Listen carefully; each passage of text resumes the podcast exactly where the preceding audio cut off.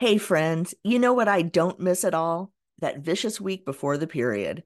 Feeling like I'm ready to crawl out of my skin, irritated by everything and everyone around me, bouncing between cravings for salty foods and sweets and back again. Now it's easier to manage PMS with Estro Control from Happy Mammoth. Estro Control contains science backed herbal extracts called adaptogens.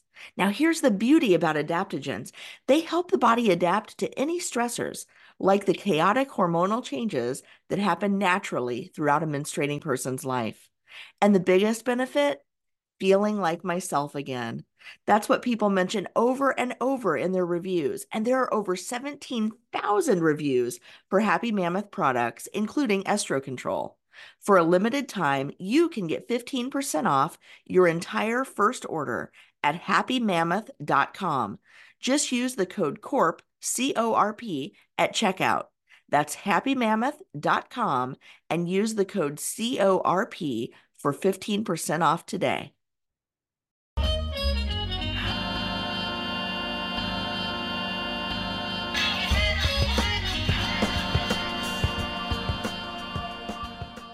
Everybody, it's Amy. How are ya?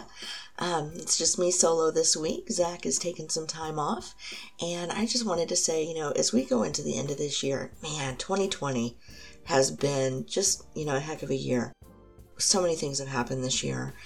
And wherever you are, um, whatever you're doing, you know, be sure to take some time just to relax and just to, um, you know, kind of close out this year with something that's that's self care that's good for you. Um, this is something I really struggle with. I don't know if you're a workaholic, but man, I feel like a workaholic sometimes. And I know my family would accuse me of that. And I decided I was going to take the last two weeks of this year off. I haven't done that for a couple years, but I feel like I really need to this year. So I'm turning my out of office on. I am sending out the email to all my clients saying I will not be available to you after the 18th. Um, and, you know, I know that's a luxury that I have to be able to do that, but I would encourage you wherever you can find some peace this um, as we close out the year. You know, find your peace, hold on to it tight, and don't let anybody damage it because, um, you know, this has been just one rough year all the way around. Um, I hope that you're all staying safe. I hope that you are, um, you know, keeping your distance and locking down before the holidays. I hope that you're able to see your families over the holidays in a safe way. And, um, you know, that's really all I got this week. But um, we're going to tap in with Tristan. We're going to hear some uh, some career tips from him, and then when we come back, um, it'll be my interview with Omari Aarons, and he's a former colleague of mine at Liberty Mutual, and um, you know has some really great stuff to share about his journey in the insurance industry and as a customer experience advocate. So I will see you uh, back here right after we tap in with Tristan.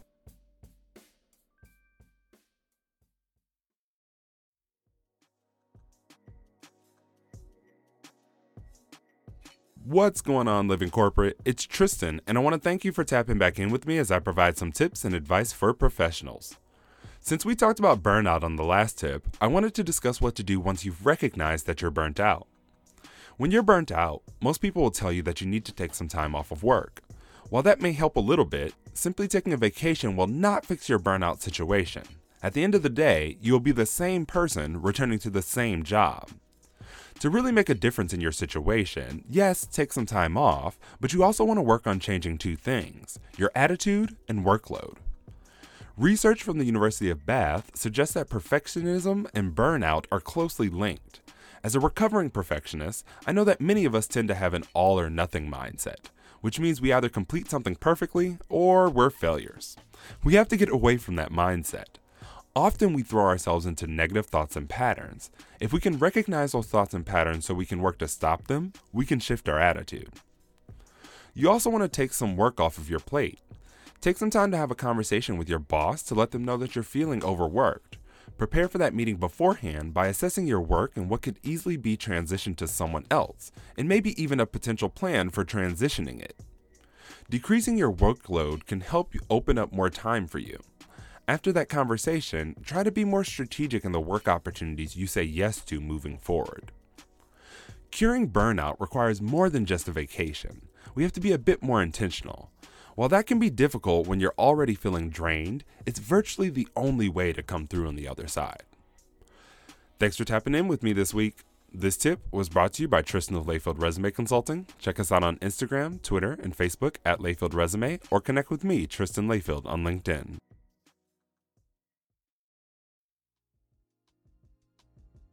Omari, thank you so much for joining me today. How have you been? I've been wonderful, and thank you so much for having me. Oh, this is this is a treat.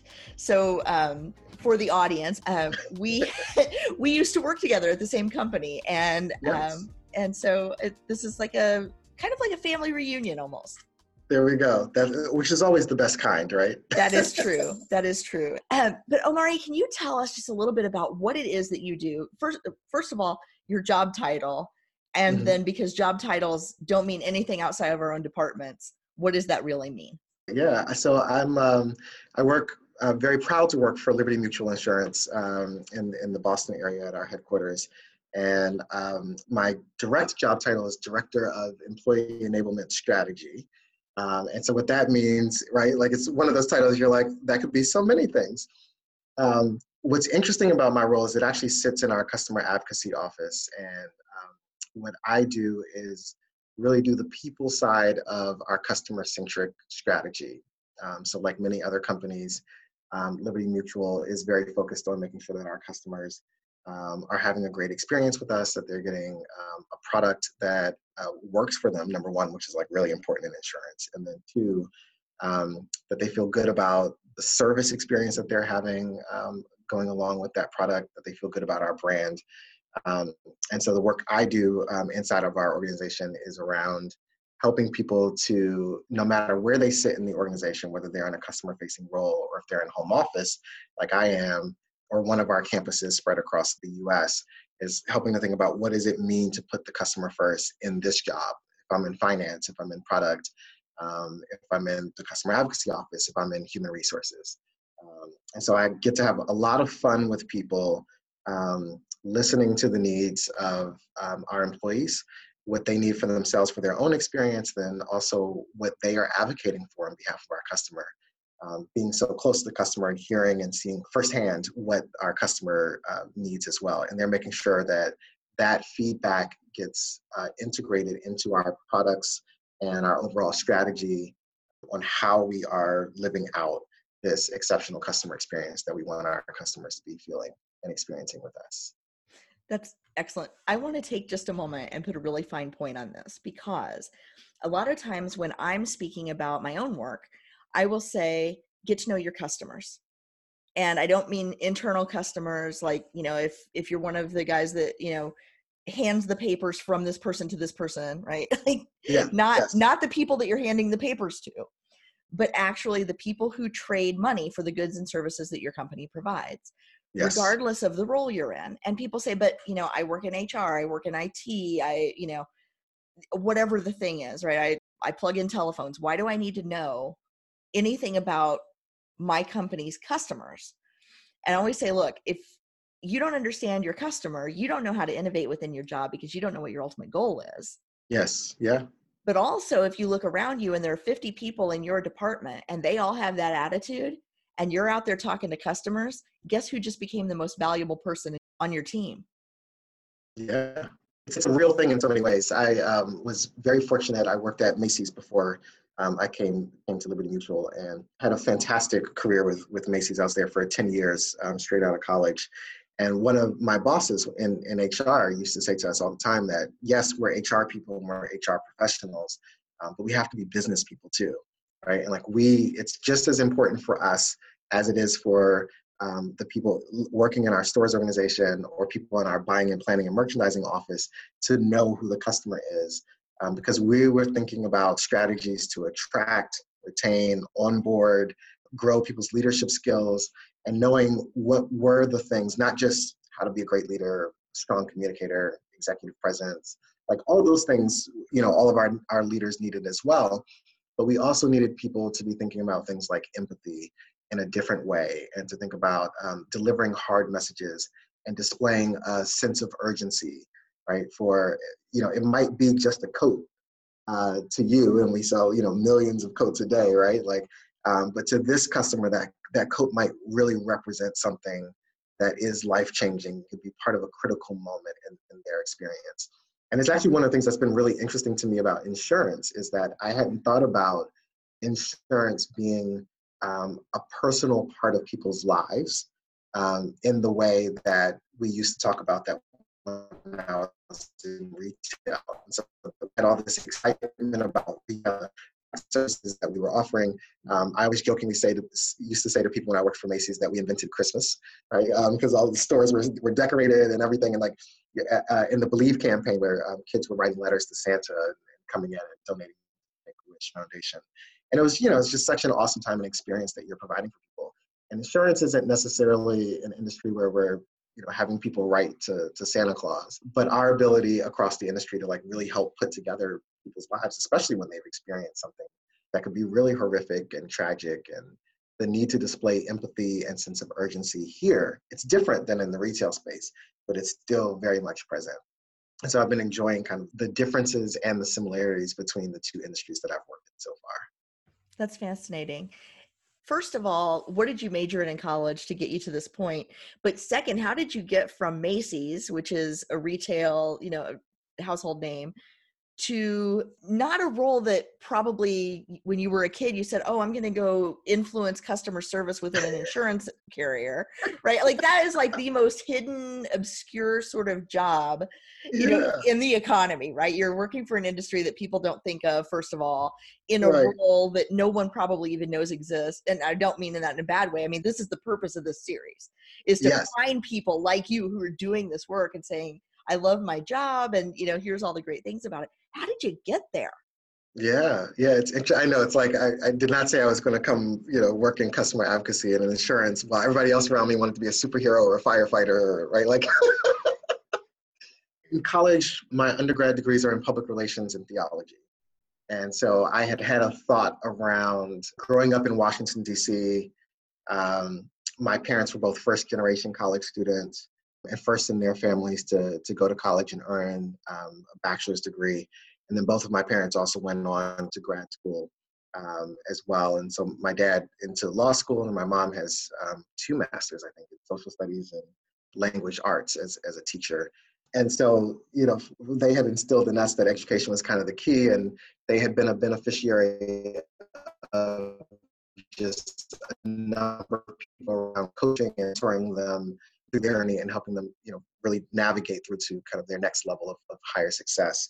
Um, and I would say growing up in the Washington, D.C. area, there's a lot of political commentary about D.C. and things that happen there. But I think one of the things that I benefited from growing up was um, all of the congressmen and um, I, don't, I don't know if we had any congresswomen then, but our, our congressional leaders in, in the Senate and House all had leadership development programs.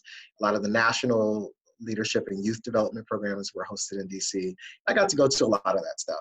And so when I went into college, I said, how do I like replicate that for people that don't grow up in cities like Washington, DC, and like really help uh, particularly disadvantaged communities of color. So kids that were were like me, whose parents either didn't go to college or were the first ones in their family to go, and didn't necessarily have all of the things um, handed to them and to know exactly how to do things going forward. And so I was thinking I'd go into like some sort of counseling role to make sure I could help people. I started at Macy's in a development program and so that gave me really broad exposure. Um, and one of my rotations was in human resources, and my career kind of took off from there um, in the HR space, which was really around helping people, but in a different way. And then got involved in some community relations and some diversity and inclusion work, and helped to start employee resource groups at my division of Macy's. And, you know, for me, I'd say three and a half years ago, I was just in a space where I was loving what I was doing and I still love Macy's and encourage people to shop there because my pension is still there. Um, but I, I was just in need of a, of a different experience. And I thought I could have that staying at Macy's. Uh, but I also uh, had a had a boss and, and a peer group that really challenged me to think about you know exploring some different verticals and so i said well i'll put some feelers out there and in the end my decision was between like another retailer and coming here to boston um, to work for liberty mutual and i said well this will be different And the role is not in HR, it's in the customer advocacy office. Um, you know, so similar uh, practices, ability to leverage my skill set, but in a broader way. Um, and I said, all right, let me let's let's see how this goes, right? Like you can go there, go there for a year, year and a half, and if you don't like it, go back to retail. And it's been exciting. It's been challenging. I've had days where I want to just quit and go be a ski lift chair operator, and I've had other days where I feel like I'm winning, um, you know, at, at, the world. And I think, um, you know, I think some of the, the normal ups and downs of, of any job. But what I have loved most about being in the insurance industry is that piece of understanding the importance that insurance plays in people's lives, particularly when things go wrong, and how we're making an investment in communities where we live and work and play. So we're not like just, you know, I think the stereotype around insurance is we're all just kind of like sitting on big piles of cash um, and oh, splurging, oh, doing all these things, right?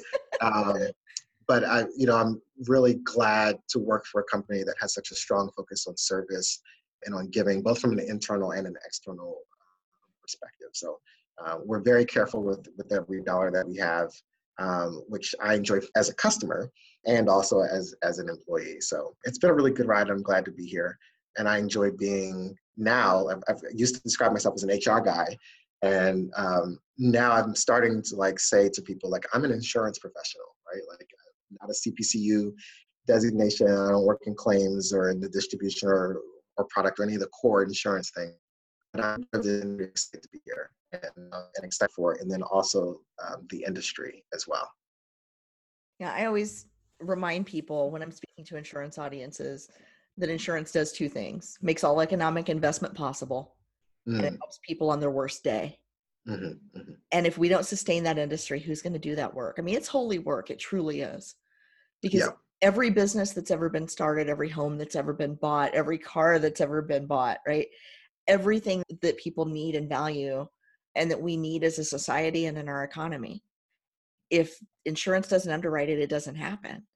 Yes. And yeah. it's just it's such important work and I'm I'm so glad, you know, that so many good people are there and you know that that folks like you are looking out for for customers like me now that I'm, you know, out of the industry and you know, I'm still kind of in the periphery, but that's important. And I'm wondering, I know you're in Boston and I, I've I've been to that office several times and it's such a young, vibrant office, which is really interesting to me because having come from the Indianapolis office of the same company, which is not as young or as vibrant, I, I will just say right now, the energy in the Boston mm-hmm. headquarters is just it's palpable, right? People are so excited to be there and it's just it's like it's just a really cool place to be. But I'm wondering, and I I know that you have some some skin in this game as well. You know, developing a sense of community within the insurance industry because you know most of the listeners to this will be um, young people and mm-hmm. particularly you know young people of color yeah and first of all what were your perceptions about the insurance industry um, as a young black man coming in and you know where have you gone and how have you created community yeah uh, definitely my perception and i would say of, of financial services um, in, in general was old male, white, you know, people thinking that they were being fashion forward because they had a blue blazer, um, right? But like still like dressing up in suits every day, you know. And so it was it was definitely not the picture of a place that was innovative, um, that was fast paced, um, where you could have fun at work, right? Like I, I think I had in my head, you know, which is reinforced by the media, like everybody's whispering in the hallways you know there's there's nobody hugging and going oh my god so good to see you right like that that kind of environment and that absolutely exists here absolutely exists here and i'll say now having friends um, and colleagues even at other insurance companies that they're having that experience as well right? Like and, and in and in banks that um, more and more um, all companies are investing in talent and in the employee experience as a competitive advantage and really wanting to create workplaces um, where people want to work with each other and really having messages out to colleagues about be the person that you want to work with, right? Um, so asking people about how their weekend was and how their kids are and um, you know that vacation that you were talking about you know have you have you booked it yet and how was that we have those conversations um, as well and um, those are things that go to build trust and to build connection with with one another. I would say for me, one of the things, um, having had the experience at Macy's with helping to start employee resource groups, and so I um, I helped to start our Pride group um, in the Cincinnati area. was for three years, and then I was leaving the role where I was in the learning and development space. Um, and we kind of looked at some of the conversations and they, they, had conversation guides just phenomenal program phenomenal book you know, I, I kind of took that on as, as being a sponsor of um, some lean in circles in our organization as well, from like a funding and administrative perspective to be able to sign off on some things. And, you know, for me, I saw the impact from having um, been in an ERG of, and having been there with the before and the after effect of when we didn't have it to when we had it. And it's not that people were disengaged before uh, we had the, the ERG come um, or that they were disconnected from their experience, but being able to bring yourself to work more fully um, just opened up a different level of engagement that was absolutely critical and beautiful to see um, in terms of people walking around and having this fantastic experience in, in the office. So for me, when I was kind of looking around at my next career options, uh, a company having employee resource groups was an absolute like must have on my list. I, I knew I was not going to go to a company that didn't have it and didn't have that higher level of engagement. One company which I interviewed with and uh, obviously didn't didn't go to, um, I thought did a really fantastic job because they were very proactive. Uh, when they saw my resume and saw that I had uh, employee resource groups on it, they actually offered to connect me when I went for the in-person interview to leaders of their different employee resource groups.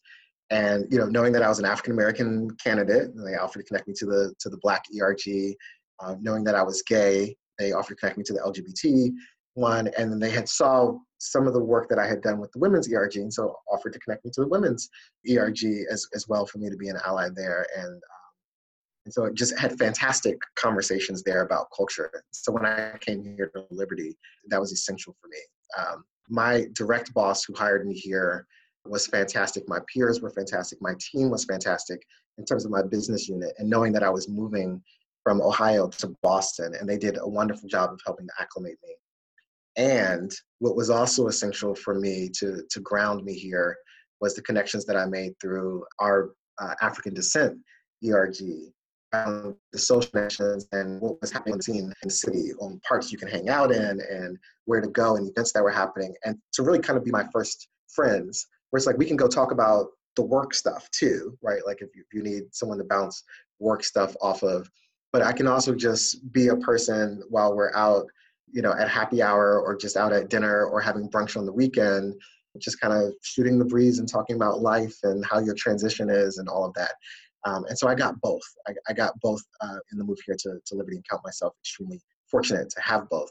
And I would say my experience here wouldn't be as sticky and as strong. I wouldn't be as strong of a proponent of the Liberty Mutual brand and of an advocate of this as my workplace if I didn't have both. Right? You know, the, the day job in my role there was, of course, absolutely essential that I was getting good assignments and I was being coached and supported in that way. And then also the social acclimation um, and the culture acclimation to a new city and to a new style of working and to a new industry was, I would say, shared between my business unit and our African descent ERG. That is such a beautiful story. I think there's something to be said for all of those changes at once, right? City, industry, company, team, role, responsibilities, you know, the culture and the culture of boston is very different than the culture of the midwest and i'm guessing yes. very different than the culture of dc where you oh, grew oh, yes. up and right so i mean that's a lot of change and i i want to say i want to call this out for the people who are listening who are in positions of authority or you know positions of great influence within their organizations mm-hmm. if you want great talent like omari you need to make a space for great people like omari to feel welcome and to feel included on day one or even before. Yeah. And I, I don't want that point to get lost either because there's so many companies and teams and managers out there saying, well, we just can't find good talent. Well, you can't find good talent because you're not creating a space where they want to be. Yeah. Right. Yeah. And so if you want these amazing, amazing young people in your organization, roll out the red carpet. Yeah. You know, I think there's a fear as well about like as a leader, right? And so I'm I'm I'm 34. Um, and so I, I went through a lot of the leadership trainings 12 years ago in, in 2017, 2018. I'm sorry, 2007 was 12 years ago. 2008, 2009. And our definition of leader then was even changing, but it was still grounded in this notion of like, as your leader, as your manager, I'm supposed to have all the answers, right? I'm supposed to be able to provide everything. And for me to say, you need more than what I can provide is a deficit or a demerit on my part, right? And I think what we're understanding about leadership now is leadership isn't having all the answers. Um, leadership is about how do I help make sure that you have what you need, even when that's not from me, that I can find the right resources to be able to bring to you, that you have the right level of connection, and understanding that that exists outside of me, right? Like at all points in time. I have three fantastic people who report to me right now who are all women, right? And I'm I'm not a woman, and so there's a and I have a very strong D&I lens um, and like to count myself as, as an ally and doing the work of advancing women um, and helping to see around corners um, and, and spotting instances where like there are some gender dynamics at play in these different pieces. But I also know, like as they continue to advance in their career, that I, I am responsible for helping them to grow and develop and think through the next steps. And they also need a more senior level woman who can share you know, kind of like insider baseball um, with them about how to navigate in the organization. And with all three of them, like we've had very direct, upfront conversations about that. On there are some things that other people will be able to see that I'm not going to be able to see, right? And it's not because I'm a poor leader or I'm a bad person or I don't want to see. I don't have that lens naturally built in. I have to work at it. And so, where I can help you build a team of people around you who have that lens, who can share that experience, right? Like, I think helps me and my leadership style. We all grow together in that way. Um, so I would, I would, you know, to those same people listening, I would say, like, don't be afraid to say, hey, listen, like, young black man starting in the organization. I'm not a young black man. I don't know uh, necessarily what it's like to be black in this organization um, and male, right? Like, and, and moving. And so you might want to connect with this person, or how can I help you connect with some people? What additional resources do, do you need so that you have that lens and perspective? Because our shared goal is that um, you took this job because you want to be successful here. I hired you into this job because I want you to be successful here, right? Like, and so we have the same uh, end outcome. And let's just think together and strategize together on like, what does that look like for you? What do you need um, in order to happen? Have that happen, and and know that it's okay to say to that person, I know that there's another lens here that I don't have, like how do we make sure that you are supported in this way and i can tell you having been the beneficiary of that um, and on the receiving end of that conversation it makes all the difference because i think people struggle with do i bring it up do i say to my manager like i think i need this um, you know how are they going to take it if i say I, I really want to spend some more time with this person you know in this department it's not like i need them to be my manager not you to be my manager so it's like we can step away from that fear piece of it and just be authentic and direct and honest and transparent and just say, hey, we both want success here. Let's talk about making sure that you have all the lenses and all the perspectives to be able to make that happen. I want to switch gears just a little bit because some mm-hmm. congratulations are in order, I understand. So, we talked a little bit about employee resource groups and how within your company, you know, employee resource groups are a great place to learn more about the culture, learn more about the industry. But you've just launched a group outside of your employer uh, that yeah. serves your entire industry in the Boston area. And I was wondering if you could tell our audience a little bit about that because some of them may not know it exists because they're not in insurance, or they may not mm. know it exists because it doesn't exist in their city, or because they wouldn't necessarily be affinity members of the group. So, can you tell us a little bit about NAIA? Absolutely, absolutely. So uh, NAIA, National African American Insurance Association, uh, was started in 1997, I want to say, um, in, in Columbus, Ohio. And the origin story for it really is there was uh, a guy who's an independent agent, uh, Mr. Gerald Tillman, who's the NAIA founder, who was just as he was moving about the industry, wasn't seeing a lot of people who looked like him. He's a black man, and he was going, "There's got to be some black people in insurance, right? Like I, I can't be the only one." And so, you know, as he moved about, he would meet people here and there and kind of hear stories. So there was kind of like an unofficial network of, of sorts. Um, and so he did the work to really pull it together into being an official organization. Now, 30 or just over 30 years later, NIA has just experienced a, a tremendous amount of growth, um, both from like a, a, membership standpoint, from a corporate partner standpoint, uh, from an impact in the industry standpoint. And so I think we now have 16 chapters um, spread across the United States, um, and Boston is our is our newest chapter. Um, with looking to add a few more uh, next year. So we're we're the we're new kids on the block right now, uh, but with full intent to not be the new kids on the block uh, for very long. But what really NAIA is about is providing a, a, place for professionals of color in the insurance industry to network together, to learn and to grow.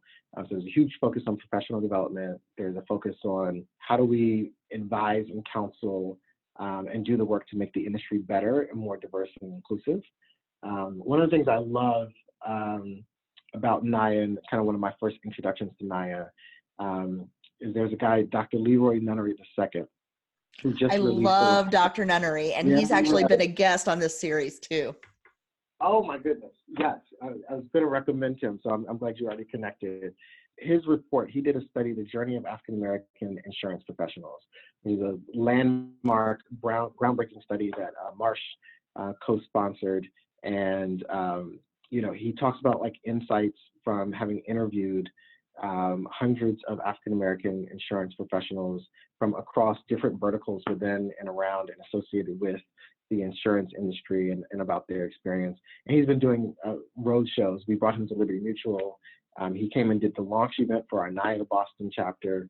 Um, just fantastic research. And so you get access to all of that through NIA. And so similar to, I think, the Big I um, as, as kind of the professional development um, trade association for the insurance industry, NIA is uh, in the space of really kind of being the big I for African Americans in the industry.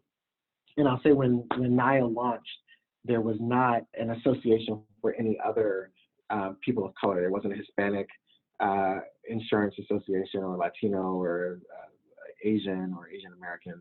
Um, and since then, there, there have been some other organizations started. And so NIA really was the initial umbrella to help bring people into the fold and to have a place, um, just as we've been talking about, to be able to share stories and to be able to build up their confidence in their skill set, to take on bigger roles and responsibilities within their organizations, on how to negotiate for themselves and position themselves for these for these career moves. So it's been just a wonderful organization. I've been very proud to be a member for two years, um, and now to be the inaugural um, president for the Boston chapter. Congratulations, Omari. That is huge. Um, it's such a service to the Boston community at large, right? I mean, every insurance professional, not just Black insurance professionals, every insurance professional, you know, owes it to themselves to check out naya and what they're about and invest in um, themselves in the programming and in the community there. I think it's just, it's such an important space. And I got to meet Dr. tell or I'm sorry, Mr. Tillman at the same conference where I met uh, Dr. Nunnery, and I just it was just the best day. It was so we had so much fun. Um, I just enjoyed talking to them so much. What what amazing people they are, and uh, just depth of knowledge and passion for passion for the industry, but passion for the community as well. And where yeah. those two overlap, it's just magic. I think I'm so excited um, to see Boston added to the list of chapters. And I was yeah. thrilled when I saw that you were leading that charge. So congratulations. they they kind of twisted my arm a little bit into it, I think. Is that one of those things where you showed up and they're like, hey, we're glad you're here. Can you be president? Yeah, yeah. yeah. You know, well, what was, what was interesting is we had a conversation at the national conference in 2018. And I was going, you know, we have a number of insurance companies in and around the Boston area. Boston's a unique city because of our reputation around race. Um, I think a lot of people have read the reports on the racial wealth gap in the city as well. Mm-hmm. Um, and so like, there's that story about Black people in Boston that's out there, which is absolutely true, and I take and I take none of that away from that story. There's also a story about Black professionals who are thriving in Boston. um, which is a story that doesn't get a lot of media coverage because of the gross disparities in the other story um, around around Boston. And so we were just thinking about like if any city needs um, a chapter of NIA, like Boston is absolutely um, a place that that needs it. And what's wonderful is that we're joining a wonderful group of peers in the Boston area who are doing some fantastic work, um, both from uh, employee resource groups that exist at a number of companies uh, in the Boston area that are doing some diversity inclusion work, um, but also thinking about the National Black MBA Association, National Association of Black Accountants. Uh, and so there's some other organizations that have like really big, meaningful, sustainable programs that are happening in the Boston area. And NIA is excited to be um, another solution in the city and part of that ecosystem where we're all working together to make the city better and then also make people better uh, and the businesses um, in the city better as well. I would think too. Um, I know that there's a Black affinity group within the Bar Association, or perhaps even a separate Black Bar Association. Yeah. Um, but I would imagine that that's a pretty thriving community in Boston as well. Yes, yeah. The Massachusetts Black Lawyers Association um, does some fantastic work. They have a, a gala that I've attended, um, an award ceremony um, every year, and they also, along with the NAACP and with the Urban League and some other nonprofit organizations, I think like the United Way has been doing some really interesting things um, Big Brothers Big Sisters of Eastern Massachusetts, uh, Boys and Girls Club. So we've we've got just a wonderful ecosystem of support here, and I think we all have an interest um, and a willingness now to to really collaborate with one another um, and think about the solutions that we're offering in the space and like what we're offering to the city of Boston and the surrounding region. So we we need everything we have, and we need more than that, and we need people who are interested and willing, um, who have capacity to help in whatever way they can. I always give my NIA pitch and say it's only $150 to become a NIA member. If you don't have a NIA chapter where you are, um, that's okay because a lot of our programming um, on the national scale is done virtually. Um, so you can join webinars, you get discounts to conferences, you get to hear about different events. And so it's been fantastic even over the last year as I've traveled being able to partner up with other NIA chapters uh, in Atlanta, in the greater Hartford, uh, Connecticut area, in Dallas, Texas, a very strong NIA chapter um, there as well. And so even as I've been on the road, um, you know, for, for my job and, and personally, when I can join a NIA event in another city, I, I absolutely love to do that um, and hear perspectives and see programming from, from those folks on the ground as well an ever expanding community um, and an ever expanding network in an industry that so desperately needs and deserves community and network and uh, sustainability. Omari Aarons, thank you so much for your time today. I am so grateful to you for the work that you're doing. And I look forward to more exciting things from you in in NIA, in the industry, and um, just personally and professionally. I just think you're amazing. Well, thank you so much, Amy. I appreciate you for the work that you're doing as well. I think conversations like this are critically important. And I think it's the insight into our personal experiences that we're that we're living with every day that really help to move the needle and to change hearts and minds, which is really how we're going to make inclusion real for people, um, how we start to accomplish our, our diversity outcomes in terms of our numbers, racially, ethnically, from a gender perspective, right? Um, and and so these conversations are just absolutely critical, and people learn so much. And I enjoy having them with you. So thank you so much for for inviting me uh, here today for this family reunion, um, and uh, look forward to many more to come. Hey everybody.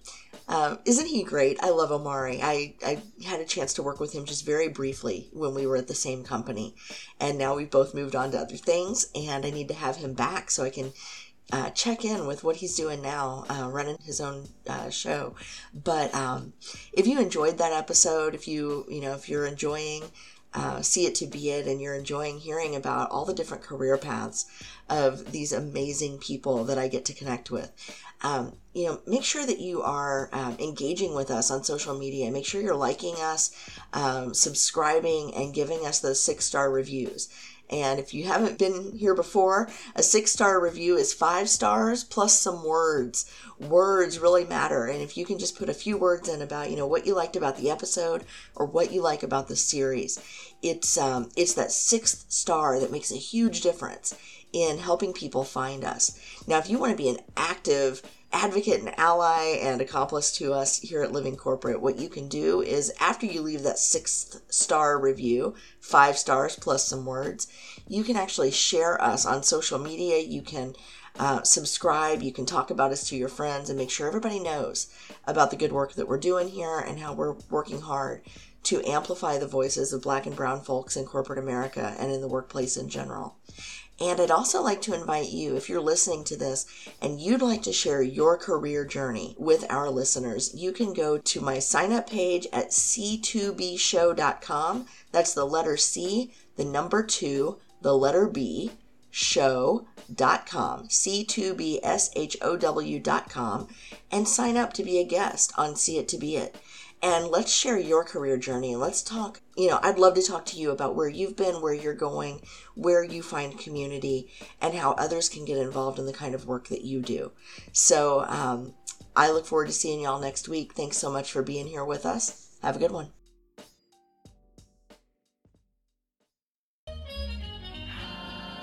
Living Corporate is a podcast by Living Corporate LLC. Our logo was designed by David Dawkins. Our theme music was produced by Ken Brown.